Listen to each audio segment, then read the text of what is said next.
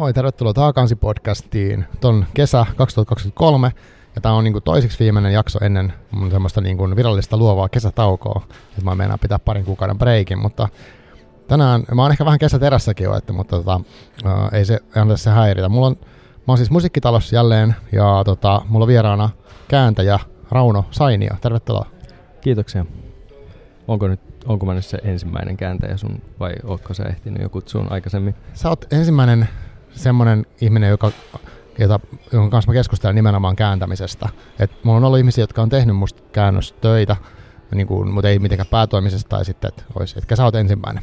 Yes, hienoa. Me, tuota, me kääntäjät ollaan tosi her- herkkiä tämän aiheen suhteen. Okay. Me, me ollaan niin näkymättömiä aina ja me valitetaan siitä. Ja Aivan. Sitten mä muistan, sä jaoit, jaoit jotain tilastoa sun en tiedä oliko ensimmäiset sata vierasta tai jotain, joo. niin sitten heti, heti rupesin nipottaa siinä, että missä ovat kääntäjät. Joo, niin justi. Joo, ja mä itsekin olen sitä, niin kuin, hävennyt sitä asiaa, koska kääntäjät on se, eihän musta olisi tullut lukija ilman kääntäjiä. Siis Aivan. olisin mä totta kai varmaan suomenkielisiä kirjoja voinut lukea pelkästään, mutta mä mietin, että miten monta kirjaa olisi jäänyt lukematta kokonaan, niin kiitos, kiitos Niinpä. siitä. Koet sä olevas tota, mm, nimenomaan identiteettisessä kääntäjä, kun sanoit, että kääntäjät on herkkiä tästä, niin onko se sun niin se pääjuttu ja miten sä koet? Kyllä se on, että siis mä oon kääntänyt kirjallisuutta, tämä on nyt kymmenes vuosi, 2014 mä Mm. käänsin mun ekan, ja mä tota, tein aika monta vuotta kääntäjän töitä sillä niin kuin muiden juttujen ohessa, eli mä niin kuin elätin itseni toimittajan töillä ja copywriting hommilla, ja sitten niin saatoin tehdä niin kuin kokonaisen työpäivän ja sitten kääntää pari tuntia sen jälkeen, Mm. mm. ja sitten siinä niin kuin valmistui ne ensimmäiset käännökset. Mutta sitten tota, aina haaveilin ehdottomasti siitä, että mä voisin elättää itseni pelkällä kääntämisellä ja nimenomaan pelkällä kiinala, ki, kiinankielisen kirjallisuuden Aivan. kääntämisellä. Mm. Ja se nyt ei ollut sitten kauhean helppo, mutta sitten tuli toi koronapandemia, jonka myötä mä sitten menetin ne, ka- siis ihan niin kuin yhdessä yössä periaatteessa menetin Mm. ne kaikki muut hommat. Aivan. Eli ei enää niin kuin tullut, että sori. Niin sitten tuli semmoinen, niin kuin, että okei, nyt mulla on niin kuin, ensinnäkin mulla on nyt aikaa keskittyä enemmän Mm. kääntämiseen, koska Aivan. mulla ei ole niitä muita hommia, mutta sitten oli myös semmoinen pakko, että okei, nyt pitää niin kuin, niin sitten mä aloin niin kuin panostaa enemmän, mä aloin lukea enemmän kiinankielistä kirjallisuutta, jotta mä voin tarjota enemmän kirjoja kustantajille. Ja sitten se niin kuin, vähän niin kuin lähti siitä, että mä sain sitten muillekin kuin ää, Aula-kustannukselle, joka on julkaissut paljon mun Mm. niin sain kirjoja läpi. Ja sitten siinä kävi vielä semmoinen hyvä juttu, että aloin saamaan sit myös apurahoja just tässä. Okay, wow. Itse asiassa just kuukausi ennen tota koronapandemia, kun se alkoi siinä maaliskuussa, niin helmikuussa oli tullut tieto niin kuin Suomen kulttuurirahaston, että sain ekaa kertaa semmoisen vähän isomman. Joo. Ja niitä on nyt sitten onneksi tullut sitten vähän Aivan. enemmänkin, että ja ensi vuodellekin jo tiedossa. Hyvä. Tota, uh, mulla on tossa paljon kysyttävää, mutta haluaisitko ensin tehdä semmoisen esitellä itsesi jollain tavalla kuulijoille?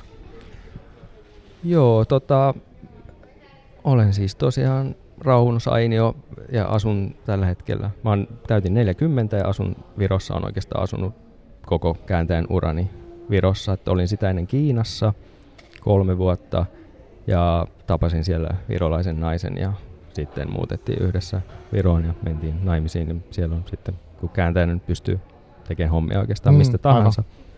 Ja Helsingin niin kirjasto, ja nämä on suht lähellä vielä tuossa parin tunnin lauttamatkan päässä, niin se Viro muutto tuntui luontevalta ja päädyttiin sitten sinne. Ja tota, Kiinaa mä oon opiskellut vuodesta 2006 lähtien, eli 17 vuotta tulee täyteen ja sanon edelleen, että opiskelen sitä, koska Joo. en edelleenkään pysty lukemaan niin kuin kiinankielistä kirjaa yhtä samalla tasolla kuin englanninkielistä. Tai edes Vi- Virokin on tainnut mennä ohi, kun se on niin paljon Okei, helpompi Aivan. helpompi oppia. Aloin suomentaa 2014 ja sitten jatkoin sitä ja e- e- alkuvuosina se tahti oli vähän hidasta, mutta nyt on sitten ruvennut tulee enemmän käännöshommia ja tällä hetkellä viimeistelen, mun mielestä se on 21. Kiinasta suomennettu kirja, mitä mä niin kuin nyt viimeistelen. Eli vähän sellaisten kahden kirjan vuositahtia, mutta nyt on ehkä luultavasti menossa niin kuin kolmeen tai neljään jopa vuodessa. Onko nyt se tilanne, että sä oot täyspäiväinen Kiinan kääntäjä nimenomaan? Sanotaanko noin? Kyllä mä nyt oon ja sitten tosiaan niin kuin parantunut apurahatilanne on niin kuin tuonut siihen sit sen, että, että vaikka mä en nyt pelkillä käännöspalkkioilla eläiskään herroiksi, niin mä pystyn kuitenkin niin kuin elää semmoisella Mm. sellaista elämää, mitä mä haluan niille, Joo, kun kaikki tulot pistetään yhteen. Niin. aivan. Tota, miten, miten se kävi, miten sä rupesit alun perin tai miksi opiskelee kiinan kieltä? Se tuli, tota, mä olin Tampereen yliopistossa, opiskelin englantilaista filologiaa pääaineena ja mulla oli siinä tota, ollut semmoinen muutaman kolmen vuoden, mulla kesti, mulla oli aika vaikea päästä sisään yliopistoon, niin mulla oli kolme vuotta tota, lukion ja öö, sen yliopisto-opintojen välissä tyhjää, niin sit mä olin tota, Tampereella Makuunissa töissä ja, ja mä oon myös, tota, mun isällä oli videovuokraamo, kun mä kasvoin Aa, isoksi. Okay. El- elokuvat on ollut mulla Aivan. se, semmoinen, että mä en ole kasvanut niin kirjoja lukemalla, vaan katsomalla elokuvia ja pelaamalla Nintendo. Joo. Öö, niin tota, se, mä luulen, että mulla oli sellainen yli, mä olin katsonut niin paljon elokuvia, että mä alkoi tympäseen kaikki Amerikasta tullut ja sitten mä Mm. aloin niin kuin, hivuttautua löytämään sitä aasialaista pikkuhiljaa. Ja mä katsoin siinä niin kuin, parin vuoden aikana ihan niin kuin, satoja itä-asialaisia elokuvia ja olin niin kuin, ihan hulluna siihen itä-asialaiseen maailmaan. Ja sitten ajattelin jossain vaiheessa, että olisi kiva oppia joku itä-asialainen kieli. Aivan. Ja tota, olisin halunnut opiskella koreaa, koska korealaiset elokuvat oli kaikista kuuleimpia, on edelleenkin, mutta silloin niin kuin jo 20 vuotta sitten ne oli ihan, tota, ihan totaalisen hienoja. Mutta valitettavasti sitä ei nyt sitten ollut saatavilla Tampereella, niin Kiina oli sitten hyvä kakkonen. Niin, niin. Lähdin sitten opiskelemaan Kiinaa sillä niin kuin niitä kursseja, mitä oli saatavilla, niin kuin yksittäisiä kielikursseja. Et pari vuotta opiskelin sitä Tampereella. Ja sitten jatkoin, jatkoin sen englantilaisen filologian tutkinnon suorittamista ja sitten siinä samassa sit niinku harrastuksena jatkoin Kiinan opiskelua, että mulla oli niinku jotain kirpputorilta löytyneitä akuankkoja Kiinaksi. Mä Okei. niinku, sillä niinku sanakirjan kanssa Joo. kävin niitä läpi ja opin tällä ja sitten jotain vanhoja oppikirjoja oli löytynyt jostain. Ja, et luin sillä niinku, tosi sellaista niinku hidasta edistymistä viisi vuotta yhteensä. Ja sitten kun mä tota sain maisteripaperit Tampereen yli- yliopistosta, niin mä olin sitten saanut, hakenut sitä ennen ja saanut tota stipendin Kiinaan. Eli mä pääsin sitten jatkaa niin kuin Mm. Kiinan opintoja Kiinassa. Ja se oli sellaista niin kuin totaalisen intensiivistä sitten. Eli mä varmaan niin kuin ensimmäisen vuoden aikana sit opin paljon enemmän kuin mitä se edeltävä viiden. Mm. Aivan. Eli se oli niin kuin 20 tuntia viikossa pelkkää Kiinaa. Opettajat ei puhunut mitään muuta kieltä kuin Kiinaa ja sitten me vaan niin kuin istuttiin siellä ja päntättiin ihan hirveästi. Niin se oli tehokasta. Niin sitä jatkui kaksi vuotta. Ja sitten kahden, toisen ja kolmannen vuoden välillä löysin, ää, tarjosin Pasan Booksille yhtä kirjaa, minkä olin lukenut, joka oli itse asiassa Joo. myös ensimmäinen kirja, jonka olin lukenut kiinaksi. Ja ajattelin, että tämä on hyvä, mä tarjoan Mm. mm. tätä. Ja se tota, me tehtiin sitten sopimus ja sitten mä lähdin Kiinaan vielä vuodeksi. Ja mä olin niinku virallisesti opiskelijaviisumilla siellä, mutta mä en niinku oikeasti opiskellut. Se on, kun vähän maksaa, niin saa Niin, jonkun niin, sellaisen aivan. kurssin, missä on periaatteessa pitää sunnuntaisin käydä Aivan. tai jotain tämmöistä. Niin mä sitten käänsin sen romaanin siellä viimeisen vuoden aikana. Ja sitten mulla oli siinä semmoinen kiinalainen opettaja, jonka mä tapa- tapasin kerran päivässä. Eli mä käänsin aamulla kirjaa ja sitten mä menin niin iltapäivällä mun ongelmien ja kysymysten kanssa sinne ja sitten kiinalainen oh. nuori opiskelija Mm. oli sekin, niin se selitti mulle sitten, että mistä tässä on kyse ja sitten mä menin takaisin kotiin ja editoin sen käännöksen ja sillä se sitten niin kuin puolessa vuodessa valmistui ja julkaistiin sitten 2014 syksyllä. Joo. Toi on tosi hieno, tuossa tulee joku, siis semmonen, kun sä pitäis noita elokuviin, niin tosta sun tavasta tehdä toi eka käännös tulee mieleen just se, kun semmonen niinku kung fu-opiskelija, mikä on niinku sensei, ja sitten sä, tota, sä käyt pikkuhiljaa sitä prosessia läpi. Kyllä, joo, joo, joo. Aivan. joo. Tota, um, oliko kuitenkin se niinku idea kääntäjän työstä sulla jo olemassa ennen sitä Kiina niinku innostusta ja sitä, sitä uppoutumista siihen? Joo, siinä Että se olisi miel- niinku ollut sun tuleva ammatti? No mulla oli niinku, kun mä olin niinku lukiossa vielä semmoinen, että mulla niinku parhaan kaverini takia tai ansiosta niinku opiskelin pitkään matikkaa ja fysiikkaa ja mä olin siinä Mm. tosi hyvä Joo. ja mä sitten myös hain teknillisen yliopistoon ja pääsin Tampereelle. Mutta sitten siinä tuli semmoinen, että lukiolaiset, kun tuli armeijan kutsunnat, niin sitten lukiolaisilla oli semmoinen, että te pääsitte vasta tammikuussa. Eli kun sä val- Mm. pääsit ylioppilaaksi kesäkuussa, niin sitten pääsit vasta tammikuussa armeijaan, kun ammattikoululaiset pääsi niinku heti. Oli sellainen, että okei. Niin sitten oli se, että mä en niin halunnut aloittaa mun opintoja sen yhden lukukauden takia ja mennä sitten armeijaan. Ja. Niin mä sitten lähdin, tota, lähdin ää, mun sisko oli aikaisemmin ollut Englannissa semmoisella kielimatkalla, missä niin yhdistyy kielen opiskelu ja sitten ollaan hotellissa töissä ja ah, tällä, niin mä lähdin sinne ja sitten tota, siellä mä niin aloin opiskella ihan vimmatusti englantia ja tajusin, miten paljon mä pidin siitä. Mm. Ja sitten aloin myös lukea kirjoja.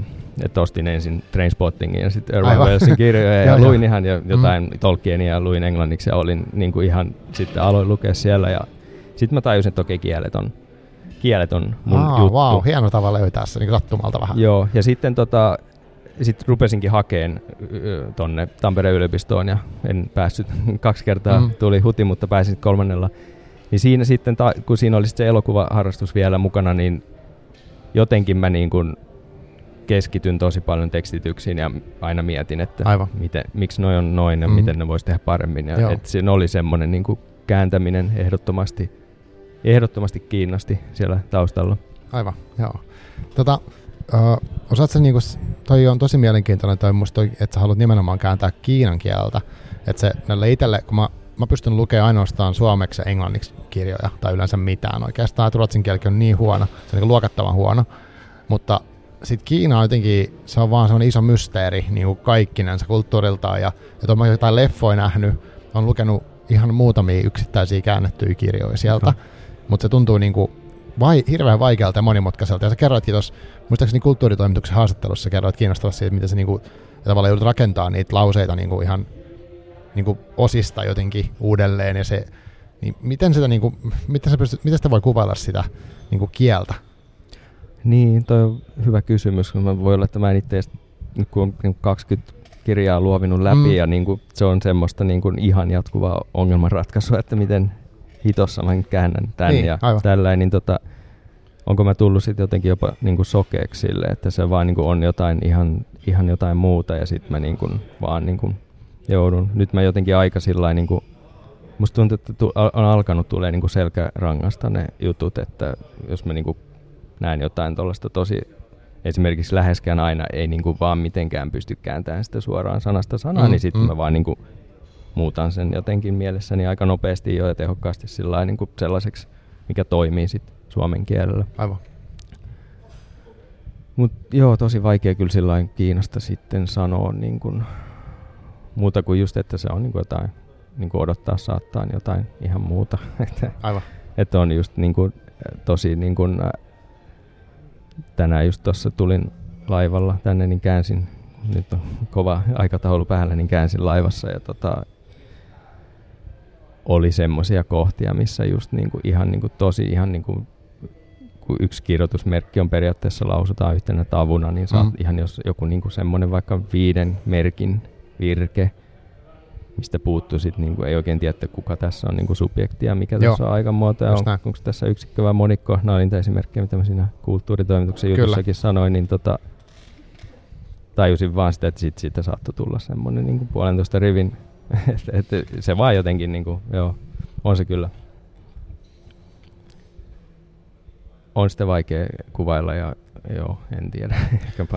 niin, niin. Onko se silleen, että sä, uh, mä olin kuuntelemassa kääntäjän, semmoista niin kääntäjien haastattelua liittyen tuohon Laura Lindstedin kirjaan tai kirjoihin, ja siellä joku taisi sanoa jotain sen tyylistä, vai mä nyt lainaan jotenkin väärin, mutta että tavallaan sä kirjoitat sen kirjan niinku uusiksi, että se on eri teos, kun se, se ei ole mitenkään suoraan, niin se nyt sanotaan, että, että se on niinku osittain sun teos silloin, kun sä oot kääntänyt kirjan. No joo, mä en tiedä, onko mä itse ajatellut sitä ihan noin, mutta kyllähän se nyt tietyssä mielessä pitää paikkansa.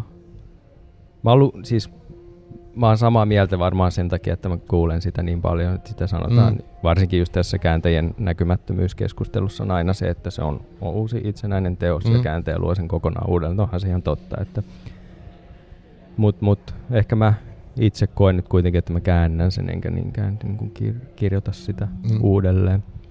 Sen verran on huomannut, että ää, engla- on jo o, silloin kun se on mahdollista, niin tykkään verrata omaa suomennosta englanninkieliseen käännökseen. Aivan. Se on mm. vähän semmoista niin kuin pystyy löytämään omia, omia mokiansa ja tajuaa sen, että mitä kohtia on itse ehkä kääntänyt vähän kömpelösti, niin, niin siellä mä oon huomannut sit usein sen, että se, mä en tiedä tuleeko se heti niin kuin käännösvaiheessa jo vai onko se niin kuin to, kustannustoimitusjuttu, niin tota, että siellä oikeasti niin kuin kirjoitetaan juttuja uudestaan ja sitten tehdään mm. enemmän sellaista ehkä sitten niin kuin englanninkieliselle yleisölle sopivampaa.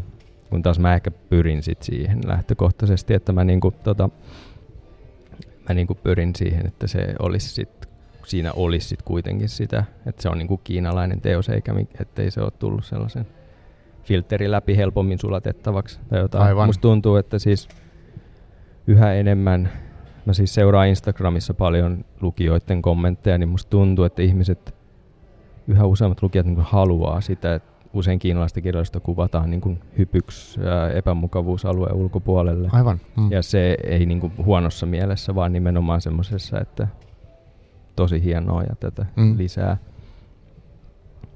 Yksi esimerkki tuosta uudelleen kirjoittamista, tämä Liutsisi, niin mun seuraava suomennus, mikä ilmestyy äh, heinäkuussa, tämä mm. muurahaisia ja dinosauruksia. Joo. Vähän niin kuin erilaista, erilaista liutsisin kamaa, että vähän sellaista kieliposkella huumorilla, huumorilla kirjoitettu vaihtoehto esihistoria, joka sijoittuu tuonne liitukaudelle. Niin, tota, niin siinä sitten mä kattelin sitä englanninosta, niin se oli jotenkin, kun se kirja on muutenkin ha- hauska, niin se oli, sit se oli niinku vähän niin kuin vedetty överiksi se huumori siinä englanninkielessä. Siinä oli lisätty niinku mm. tosi paljon kaikkea kamaa Aivan. joka paikkaan, niin siinä mä niinku mietin sitten semmoista, että – että onkohan tähän kysytty kirjailijalta lupaa Aivan. ja onko tämä, niin kuin, mm. onko tämä, tai se ei ehkä olisi Suomessa ok, tai musta tuntuu, että suomalainen, en mä tiedä, käännöskulttuuri ei ehkä ihan salli, salli semmoista.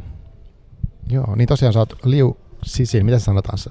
Joo, sisin on toi. Sisin. Niin kuin, joo, toi on vähän, yleensä sanotaan Suomessa, että siksin. Just näin. Joo, ei, niin, ja, ja, yleensä, tota, että se on tosiaan toi Liu on sukunimi, että yleensä puhutaan sisinistä niin kuin, tuttavallisesti etunimellä. niin ne on vähän, Joskushan se käännetään englanninkielisessä, se on Cisin Liu, niin sitten on, sit se sekoittaa taas, että sitten ne, jotka tietää, että sukunimi tulee Kiinassa ensin, niin sitten mm. silti käyttää sitä Cisin. Aivan. Se, Joo. se on vähän. Mutta olet hänet kääntänyt useamman kirjan, eikö vaan? Joo, kyllä. Eli ensin tuli se tämä hänen kaikkein kuuluisin työnsä, eli tämä Muisto ja planeetta maasta trilogia. Joo. Eli kolmen kappaleen probleema on se eka osa, ja Joo. sitten kaksi, kaksi vielä paksumpaa kirjaa. Ja sitten sen jälkeen sitten niin kun häneltä varhaisempi romaani Pallosalama, joka vähän niin kun tavallaan sivuaa tota, ton trilogian maailmaa. Ja sitten nyt tämä uusi, joka on sitten ihan niin kun, ei niin liity mitenkään, Aivan. että ei edes ole ihmisiä siinä kirjassa. Niin.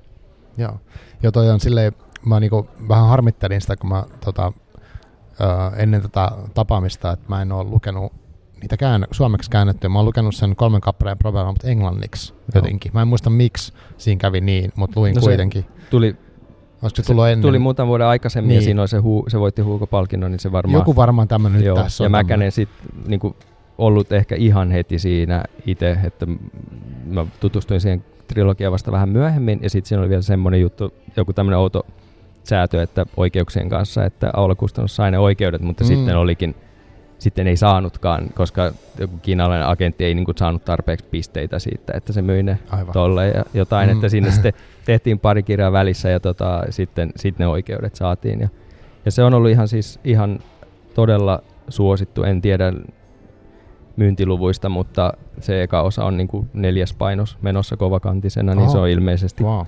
erittäin kova juttu, varsinkin kun puhutaan Kiina, kiinalaisesta Joo. skifistä. Ja sitä kuunnellaan tosi paljon äänikirjana ja sitten on niin kuin ensinnäkin Skifin ystävät ottanut sen tietysti, ollut sitä niin kuin Skif-ihmiset varmaan ostaa sitä ihan jo pelkästään senkin takia, että ne niin, haluaa niin. tukea, että sitä tällaista Kyllä. tehdään. Mutta sitten tosi paljon on niin kuin ihmisiä, jotka ei niin kuin piittaa Skifistä ollenkaan, niin ne on niin kuin päätynyt sen pariin ja tykännyt siitä ihan hirveästi. Et se on ollut tosi, tosi, tosi suuri ja positiivinen yllätys. Se oli mulle ihan niin kuin järkyttävä kolmen vuoden urakka ja, ja niin kuin sillä niin nollapohja tiedoilla periaatteessa, mm. että aika ankaran semmoisen niin taustatyöprosessin kävin läpi ja, ja, ja että mulla oli, mä muistan kun se viimeinen osa Kuolema on ikuinen julkaistiin ja sitten oli Tähtivaeltaessa oli, mm. oli arvostelu, Toni Hierman arvosteli ja sitten oli lopussa, että suomentajalle täydet pisteet. Wow. Hän on sy- selviytynyt mammuttimaista urakasta erinomaisesti, niin sitten mä niinku aloin itkeä, kun mä luin Joo, sen. Että se oli semmoinen, Mm. että, että okei, mä pystyin tähän ja mä tein sen hyvin ja mä voin olla Mm, mm, ylpeä, kyllä. ylpeä tästä. aivan. Joo, mä ehdottomasti halusin kyllä lukea ne muutkin osat, että se oli tosi kiehtova kirjana. Ja tota, mutta mä mietin, kun sä sanoit tuossa, että moni on kokenut kiinalaisen kirjallisuuden semmoiseksi hyppäykseksi vähän niin kuin tuntemattomaa, vai miten sä sanoit sen? Että Juu, tai mukavuusalueen mukavuusalueet ulkopuolella. Joo. Et, jotain semmoista niin outoa, että on vaikea ymmärtää. Että mäkin luin sen, mun yksi suosikkikirjasta on tämä Mo Janin Viinamaa-kirja. Joo. Ö, Hän, se taisi voittaa Nobelin palkinnon, sen takia mä niin sen törmäsin kirjastossa sattumalta. Mutta se oli niin outo, että mä oon aina siitä fiiliksessä niin kuin uudelleen uudelleen, että vau, että haluaisin lukea sen monta kertaa ja näin, mutta tota, mutta siinä mä tunnistan tollaset, että mä olen, että mitä tässä niinku tapahtuu, ja silti mä tykkäsin tosi paljon. Joo, joo. Ja musta tuntuu, että Mojan saattaa olla sitten jopa niinku kiinalaisellekin hyppymukavuusalue. Okay. Se, on, no, se on kyllä aika... Mä en ole hirveästi Mm. lukenut. Riina Vuokkohan on niitä kääntänyt kolme kirjaa Joo. ja hienosti kääntänyt. Mutta tota, mä en ole tavallaan... Mä vähän niin kuin luen ainoastaan kirjoja, jotka mä potentiaalisesti voin kääntää Just tulevaisuudessa. Kyllä. Niin sitten Mojan on vähän jäänyt, että mä en ole Mm. hirveästi tutustunut. Tota, miten toi menee siis, um, että tän, vaikka toi nämä kirjat, mitä sä oot nyt kääntänyt, niin miten sä oot käytännössä törmännyt niihin, että mi- miksi just ne kirjat? Joo, se on siis, äh, mulla on ihan nyt jo ihan semmoinen, niin kuin, voin sanoa, että mulla on semmoinen taustalla jatkuva prosessi, että mä käytän niin kuin about puolet mun ajasta kääntämiseen ja sitten mä käytän loput ajasta niin kuin siihen, että mä joko niin kuin promoon mun käännöksiä tavalla Mm. tai toisella tai ja sitten niin kuin etsin sitä, mikä voisi olla se seuraava, seuraava kohde. Et mulla oli sillä että ne mun kaksi ensimmäistä käännöstä oli semmosia, että mä törmäsin niihin. Mä en niin kuin tiennyt kiinalaisesta kirjallisuudesta oikeastaan mitään. Aivan. Mä törmäsin sattumalta näihin kirjoihin. Tai itse asiassa sen ensimmäisen kirjailijan esitteli kiinalainen ystävä, joka oli samaa ikäluokkaa mun kanssa. Ja hän sanoi, että tämä on niin kuin meidän sukupolven niin kuin iso, iso nimi. Aivan. Ja mä päädyin siihen sitten siitä, ja sitten seuraava kirja tuli vähän sattumalta, mutta siitäkin niin kuin luin, että se on ollut Kiinassa tosi suosittu, niin ne kääntyi. Mutta sitten mä rupesin niin kuin sen jälkeen tekemään enemmän semmoista niin kuin oikeasti niin kuin kattoon sitä, että okei, mitä on maailmalla käännetty Kiinaksi ja Aivan. mikä on saanut hyviä arvosteluja ja tällaista. Ja sitten sieltä alkoi niin kuin löytyä just niin kuin luin Liu Cixinin kirjoja ja Yu Huan, jolta on kääntänyt kolme kirjaa ja sitten Maijiaa ja, ja nyt mulla on niin kuin aloin myös tietysti ostaa kirjoja, aina kun se oli mahdollista, joko tilaan Kiinasta tai sitten kun on käynyt Kiinassa, niin tuon aina parikymmentä Aivan. opusta. Ne on tosi halpoja, niin ni, ne, niitä on, tota, ne on kallista on tilata, mutta jos, mm. jos pääsee käymään paikan päälle, niin niitä kannattaa sitten haalia. Ja sitten vaan niinku ruvennut lukeen sillai sen verran, mitä on ehtinyt ja jaksanut, että nyt mä koitan niinku lukea kymmenkunta kirjaa vuodessa. Joo. Ja sitten mä niinku tiedän, no mä en osta niinku, no kun mä ostan kirjan, niin mä tiedän, että tämä on, to- tää on siis hyvä. Että tätä on käännetty paljon, tämä on Mm, niinku arvostettu aivan, kirjailija ja tällainen, niin ne on niinku, sit niinku lähtökohtaisesti tietää jo, että nämä on niinku hyviä. Niin sit mä luen ja en mä nyt aina, kyllä mä sillä niinku, jos en mä itse pidä siitä kirjasta tai se ei niinku aukene mulle, niin en mä sitä sitten niin kuin mä... Niin, niin. Mutta mut, mut jos mä tykkään siitä, niin sitten mä tota, rupean miettimään, että kelle tätä voisi tarjota ja tota, teen sitten yleensä jonkinlaisen esittelyn ja lähestyn sitten kustantajaa sen kanssa. Et mä laskeskelin, mulla on niinku reilusti toista sataa kiinan kielistä kirjaa mun kirjahyllyssä ja mä oon lukenut niistä ehkä 70 Aivan. ja tarjon, niin kuin ehdottanut niistä ehkä niin kuin 40 eri, niin kuin varmaan 20 eri kustantamolle, niin parikymmentä mä oon sit kääntänyt. Eli suht niin kuin, ehkä mä luen sitten kolme neljä kirjaa ja sitten Mm. sit löytyy yksi semmoinen, mikä on niin kuin päätynyt sitten suomennettavaksi. Ja tämmöinen niin prosessi tässä, ja nyt on, siis se meni tosi raskaaksi jossain vaiheessa, mutta nyt kun mulla on ollut apurahaa, niin periaatteessa apuraha antaa mulle sen ajan, että mä tavallaan niin kuin, tavallaan niin kuin mulle maksetaan siitä, että mä teen tätä mm. Mm-hmm, kyllä. sitä kautta. Joo, toi on tosi mielenkiintoista. Siinä on niinku se tavallaan, ö, mitä kansainvälisesti on noussut sieltä Kiinasta, mikä on ehkä sun, siinä, just, siinä on monta semmoista niinku filtteriä, että sä, sä saat sieltä niinku Joo, hyvät päältä, voisi sanoa. joo, ja tuossa on siis se, tota on kritisoitu kyllä tota, että on niin kuin joku on sitä mieltä, että miksi me niin kuin käännetä sitä, niin kuin mitä kiinalaiset lukee, mm. Mutta eipä sitäkään sitten toisaalta. Kiinalaisilla on eri maku ja ne alue lukee ehkä vähän erilaista tavaraa ja että mä niin kuin luotan silti enemmän siihen siihen tota, ja katson, että mitä on, just, mitä on niinku, jos joku kirja on käännetty vaikka 20 kielelle, niin se on mm. aika hyvä merkki siitä, Aivan. että todennäköisesti tämä kannattaa myös suomentaa. Ja nyt mulla on siis sellainen niin kuin viimeisen, niin kuin ennen pandemiaa mä sain pari tilaisuutta ja nyt mä oon tänä syksynä itse asiassa lähdössä Kiinaan tämmöiseen kääntäjäseminaariin, missä on niin kuin, ää, siellä on niin kuin viitisenkymmentä kiinalaista kirjailijaa, viimeksi oli Mo Jän istu samassa pöydässä, pöydässä se oli vähän kuumottava tilanne, ja, mutta sitten sillä on myös vi, 50 kääntäjää eri puolilta maailmaa, ja tämä on niinku Joo, se, hieno. missä niinku, tämä on niinku ainutlaatuista, että pääsee niinku viettää viikon yhdessä muiden kääntäjien kanssa, ja sitten me puhutaan toisillemme si- siitä, mistä, mistä itse kukin on tällä hetkellä mm. innoissaan, ja sitten me mennään porukalla kirjakauppaan, ja ka- ka- kaikilla on siellä niin kangaskassit täynnä kirjoja, ja lähdetään kotiin, ja niin olla, että ota tämä, tämä kannattaa lukea. Joo, et se, et siinä sitten tulee se, sitten löytyy uusia, uusia kirjailijoita, ja tulee uusia ideoita, ja sitten mä ainakin itse niin kun, se on niin tosi innostava, kun se tapahtuu, että tulee joku uusi nimi mieleen, mm, joku mahtava kirja, ja alan niin miettiä, että hei, mun pitää hankkia tämä, ja hei, mitä jos mä voin kääntää tämä. Niin, niin, ja sitten mulla saattaa niin kuin mennä yhä unetkin siinä, kun mä sitten vaan on sillä, ja yleensä mä niin kuin, kiinankieliset kirjathan, Kiinassa piratismi nyt on vähän joka puolella, niin mm-hmm. ne, ne, yleensä myös löytyy netistä, kun osaa etsiä, niin sitten mä niin kopipastaan niitä itselleen Word-tiedostoon mm-hmm. ja voin niin printata niitä. Ja jo, joskus sattuu käymään hyvä säkä, että ne löytyy ja sitten alan lukee. Ja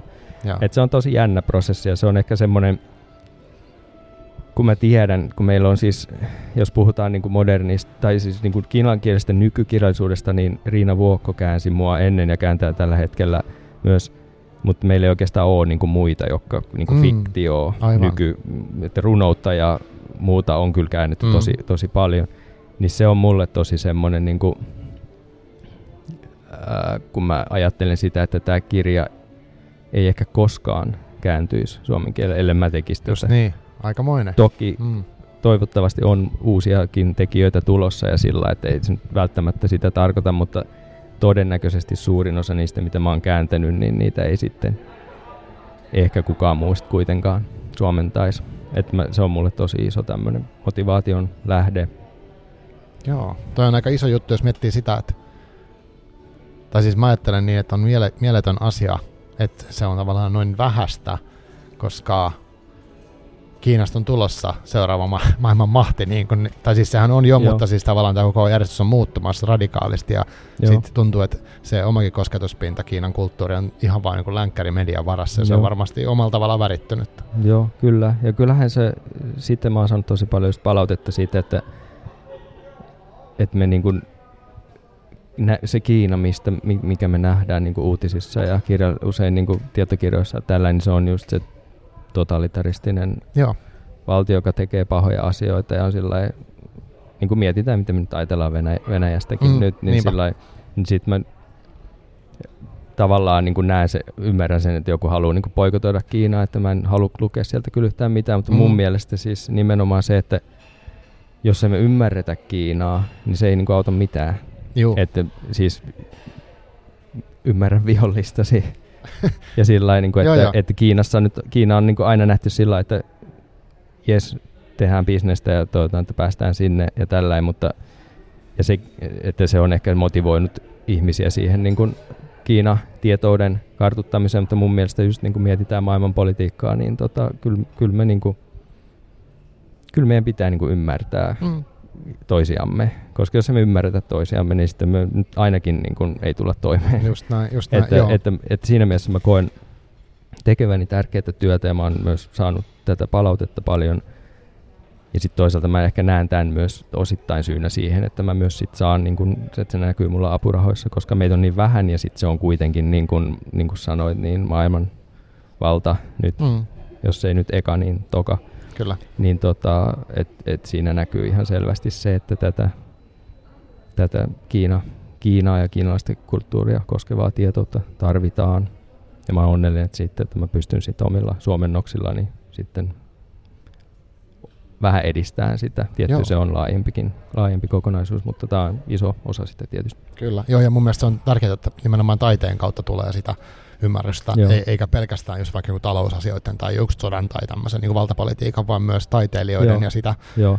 että et se Ja on oli- tärkeä. Tuli semmoinen mieleen, että siis äh, kirjallisuuden tekijäthän saa lainauskorvausta, mm. eli, eli sitten se on tällä hetkellä varmaan, niin kuin, jos kirjastosta lainataan kirja, niin siitä niin kuin about 30 senttiä annetaan niin kuin tekijöille, ja kääntäjä saa siitä puolet. Ja sitten mä saan niin kuin kerran vuodessa sen tilityksen, ja sitten mä saan myös tilaston siitä, tai mä pystyn las- nykyään saan myös tilaston, mutta ennenkin mä pystyn niin laskemaan sen siitä, että paljonko mun kirjoja lainataan, niin tällä hetkellä niin kuin ehkä 20 000 kertaa vuodessa suomalaiset lainaa kirjastosta mun suomentamia mm. kirjoja. Niin sitten kun mä mietin sitä, että 20 000 ihmistä viettää about 10 tuntia kiinalaisen kulttuurin parissa mm. joka vuosi, 200 000 tulee siitä, niin tota, onhan se niin kuin valtava määrä sit, Niin. sitä ymmärrystä. Niinpä.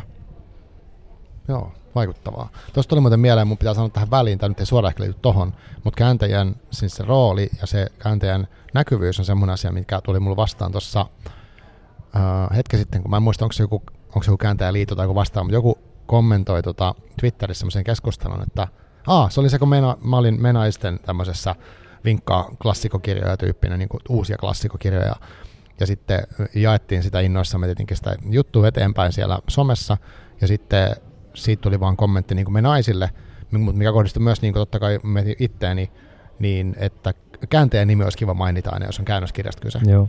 Että se käänteet esiin oli joku tämmöinen kamppis. Minusta se on niin tosi Joo. hyvä. Mulla tuli vähän sellainen omatunnon tuska, että mä yritän jatkossa, jos mä puhun käännöskirjasta, niin myös mainitsisin Joo. käänteen. Koska sehän on, tieto on näkyvissä, mutta on- jotenkin se jää aina. Toi on se klassinen kääntäjien, meillä heti nousee tota, Joo, karvat pystyyn ja heti Kyllä. tullaan kommentoimaan. Tota, mä itse sillä kyllä mäkin siis, jos on niin kuin, ollaan lehdissä ja tällä mediassa, niin toivon, että sitä muistettaisiin paremmin. Mutta sitten on niin kuin, että mä oon niin kuin esimerkiksi Facebookissa on semmoinen kirjallisuuden ystävät sivu, niin Joo, siellä, tiedän. siellä on aina joku niin kuin, joku kääntäjä ilmeisesti aina sanomassa, että tämäkään kirja ei kääntynyt itsestään, vaan sen, niin mun mielestä ehkä semmoinen niin yksityis, yksityishenkilöille some, Mm, jotka joo, somessa ja Mm. innost, intoilee jostain hyvästä kirjasta, niin se on mun mielestä, se nyt ei ole niin vakavaa. Ja sitten ehkä jossain Instagramissakin, niin no, Mm. no en mä nyt siitä lähtisi sillä hirveästi valittaa, jos joku unohtuu, mutta sitten niin kuin arvo, arvosteluissa olisi joo kiva. niinpä. Mutta Instagramissa mä oon huomannut, siis, huomannut sen, että mä oon siis pari vuotta nyt sillä aika aktiivisesti jakanut niin kuin mun omaan työhön, mun suomennoksiin ja sitten niin kääntämisen työhön ja kirjallisuuteen yleensä liittyvää sisältöä. Niin mä oon huomannut sit sen, että ehkä ne ihmiset, jotka seuraa mua, niin sit ne niin kuin myös huomioi mut silloin, kun ne Mm, arvioi. aivan. Et, et mä näen tän nyt sit sillä että kun mä itsekin on niin kuin, mua itse, itseänikin vaivas se, että käänteet on niin näkymättömiä, niin sitten mä koen tämän, että okei, että sitten pitää asialle tehdä jotain. Ja Mm. mä niin koen, että okei, missä meillä on lukijoita, niitä on sosiaalisessa mediassa. Aivan.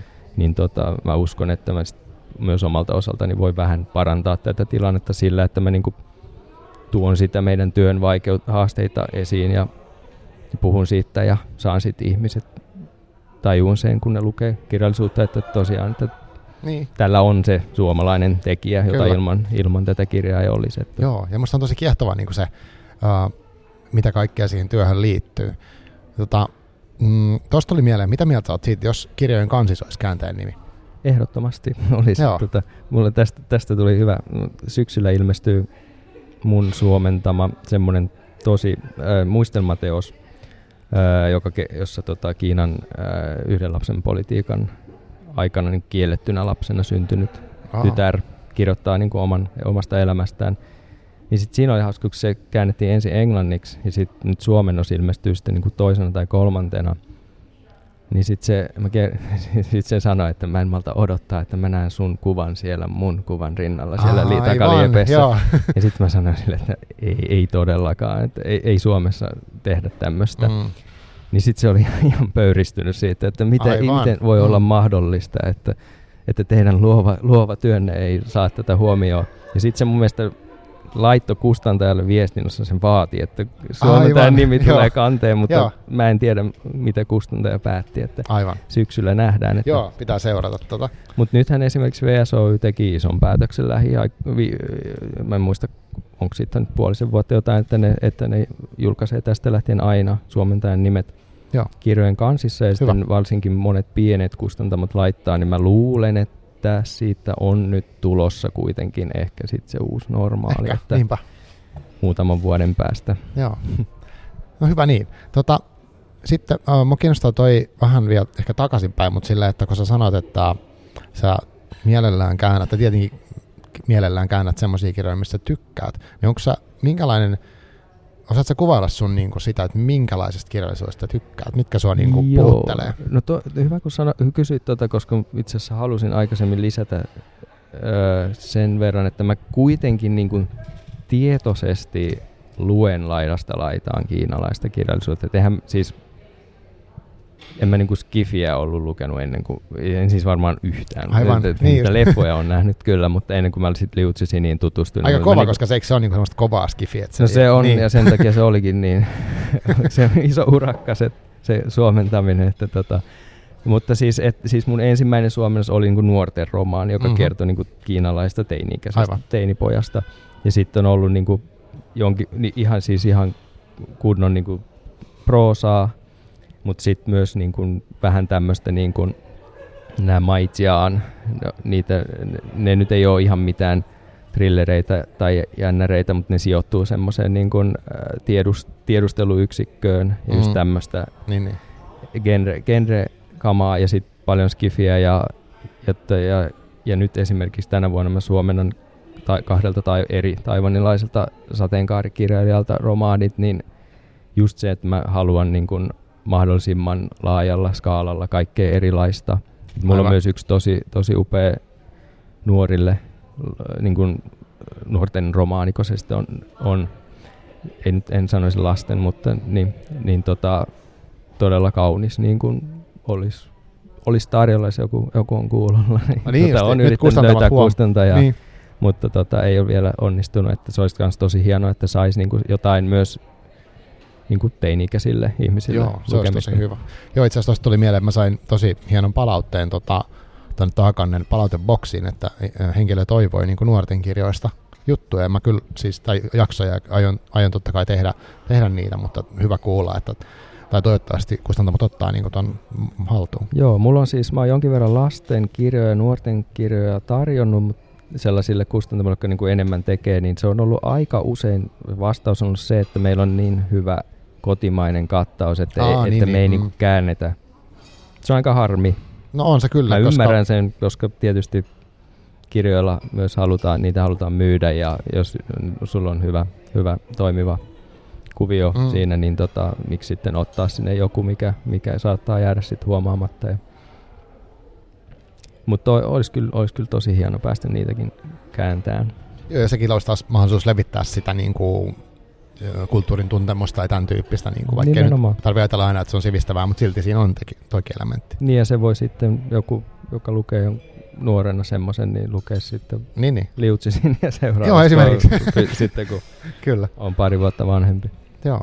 Tota, mm, jos ottaa esimerkiksi jonkun, minkä tahansa tavallaan semmoisen, voiko ajatella, että on, on niin geneerinen käännös, että nyt, nyt että sä oot tehnyt päätöksen, että nyt sä, tämä kirja nyt on se, minkä sä käännät, ja sitten joku kustantama suostuu siihen projektiin, ja se prosessi niin lähtee käyntiin, niin ähm, mitä kaikkea siinä tapahtuu, että onko se, mä, jos mä nyt tulkitsen sun puheesta, niin äh, sä oot saattanut lukea sen kirjan niin ainakin osittain, tai luet sä niin kokonaan sen ensin tavallaan kiinaksi, Joo, joo, joo. ja sitten vielä ehkä joo. oot saattanut lukea käännöksenkin, No mä en ö, halua lukea käännöstä, koska sitten mä pelkään, että se niinku, niin että se vaikuttaa sun työhön. joo, ja yleensä on valitettavasti huomannut sen, että kiinankieliset kirjat ei käänny aina englanniksi ihan kauhean hyvin. Just näin. Et mä oon huomannut, nyt kun mä oon kääntänyt vähän enemmän taivanilaista, musta tuntuu, että taivanilaisilla on jotenkin parempia kääntäjiä siellä, mutta Kiinasta tulee vähän semmoista välillä, että se ei ole niin hirveän Mm. korkeatasosta, niin sit Okei. se, se on niinku, senkään takia mä en sitten halua niitä, halua niitä lukea. Aha. Mutta yleensä mä luen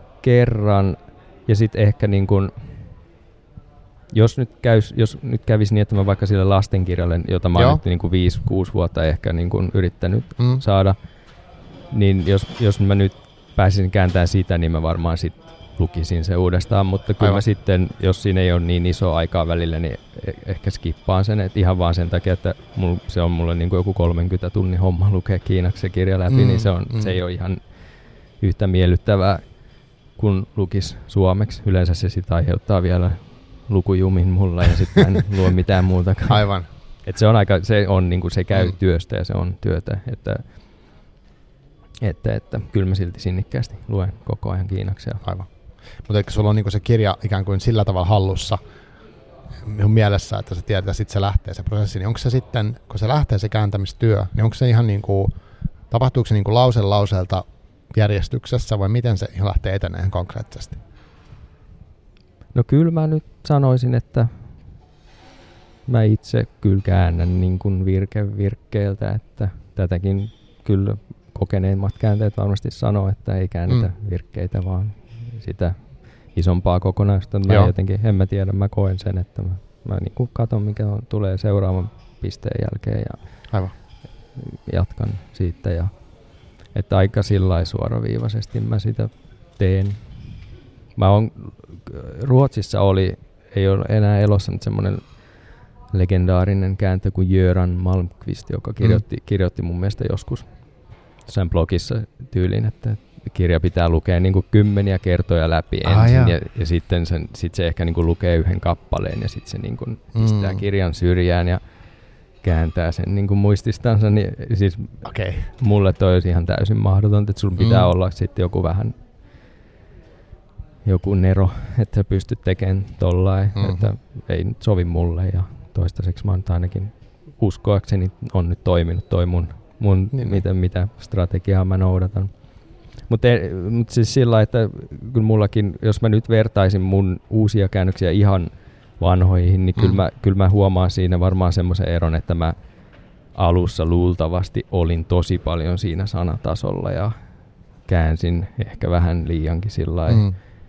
Kun taas nyt mä just sit sillä just, että mä saatan lukea sen virkkeen ja olla sillä että okei, mikä tässä ei toimi ja mitkä sanat ei pääse mukaan ja käännän niin sen merkityksen sit sillä, Aivan. että oon niin päässyt kuitenkin itsekin irti siitä ihan siitä niin kuin pienimmältä tasolta. Ehkä mäkin joskus sit päädyn sinne, sinne niin. sitten parinkymmenen vuoden päästä, että mäkin vaan niin kuin käännän ulkomuistista sen kaiken. Aivan.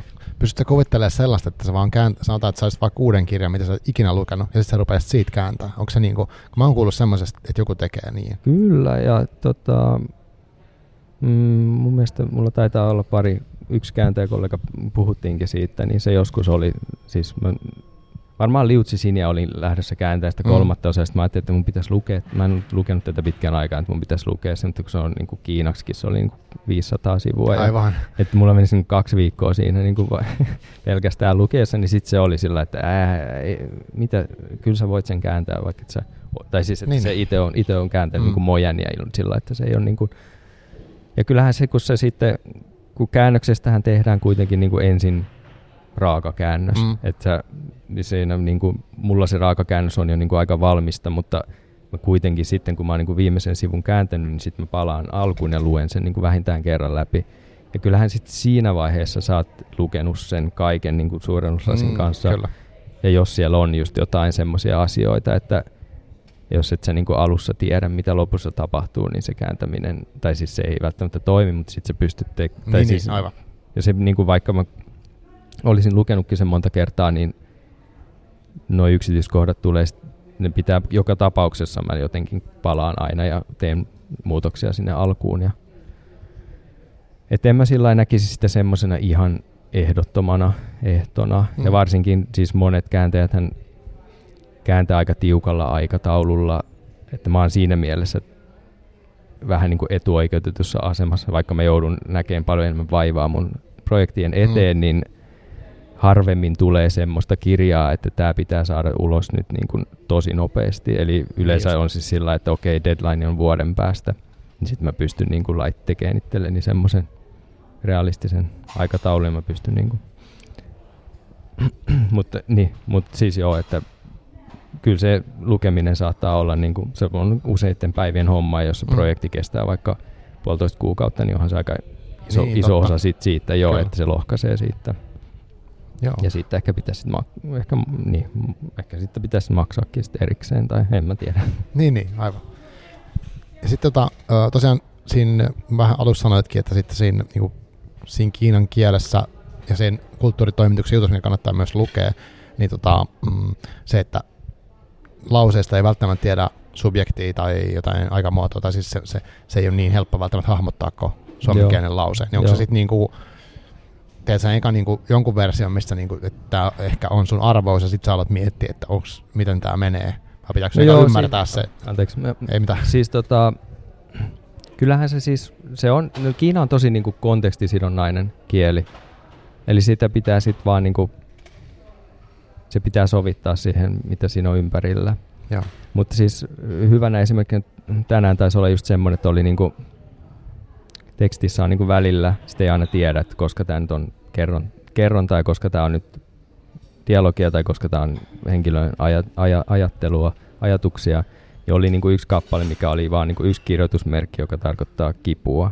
Mm-hmm. Että se on niinku kipu.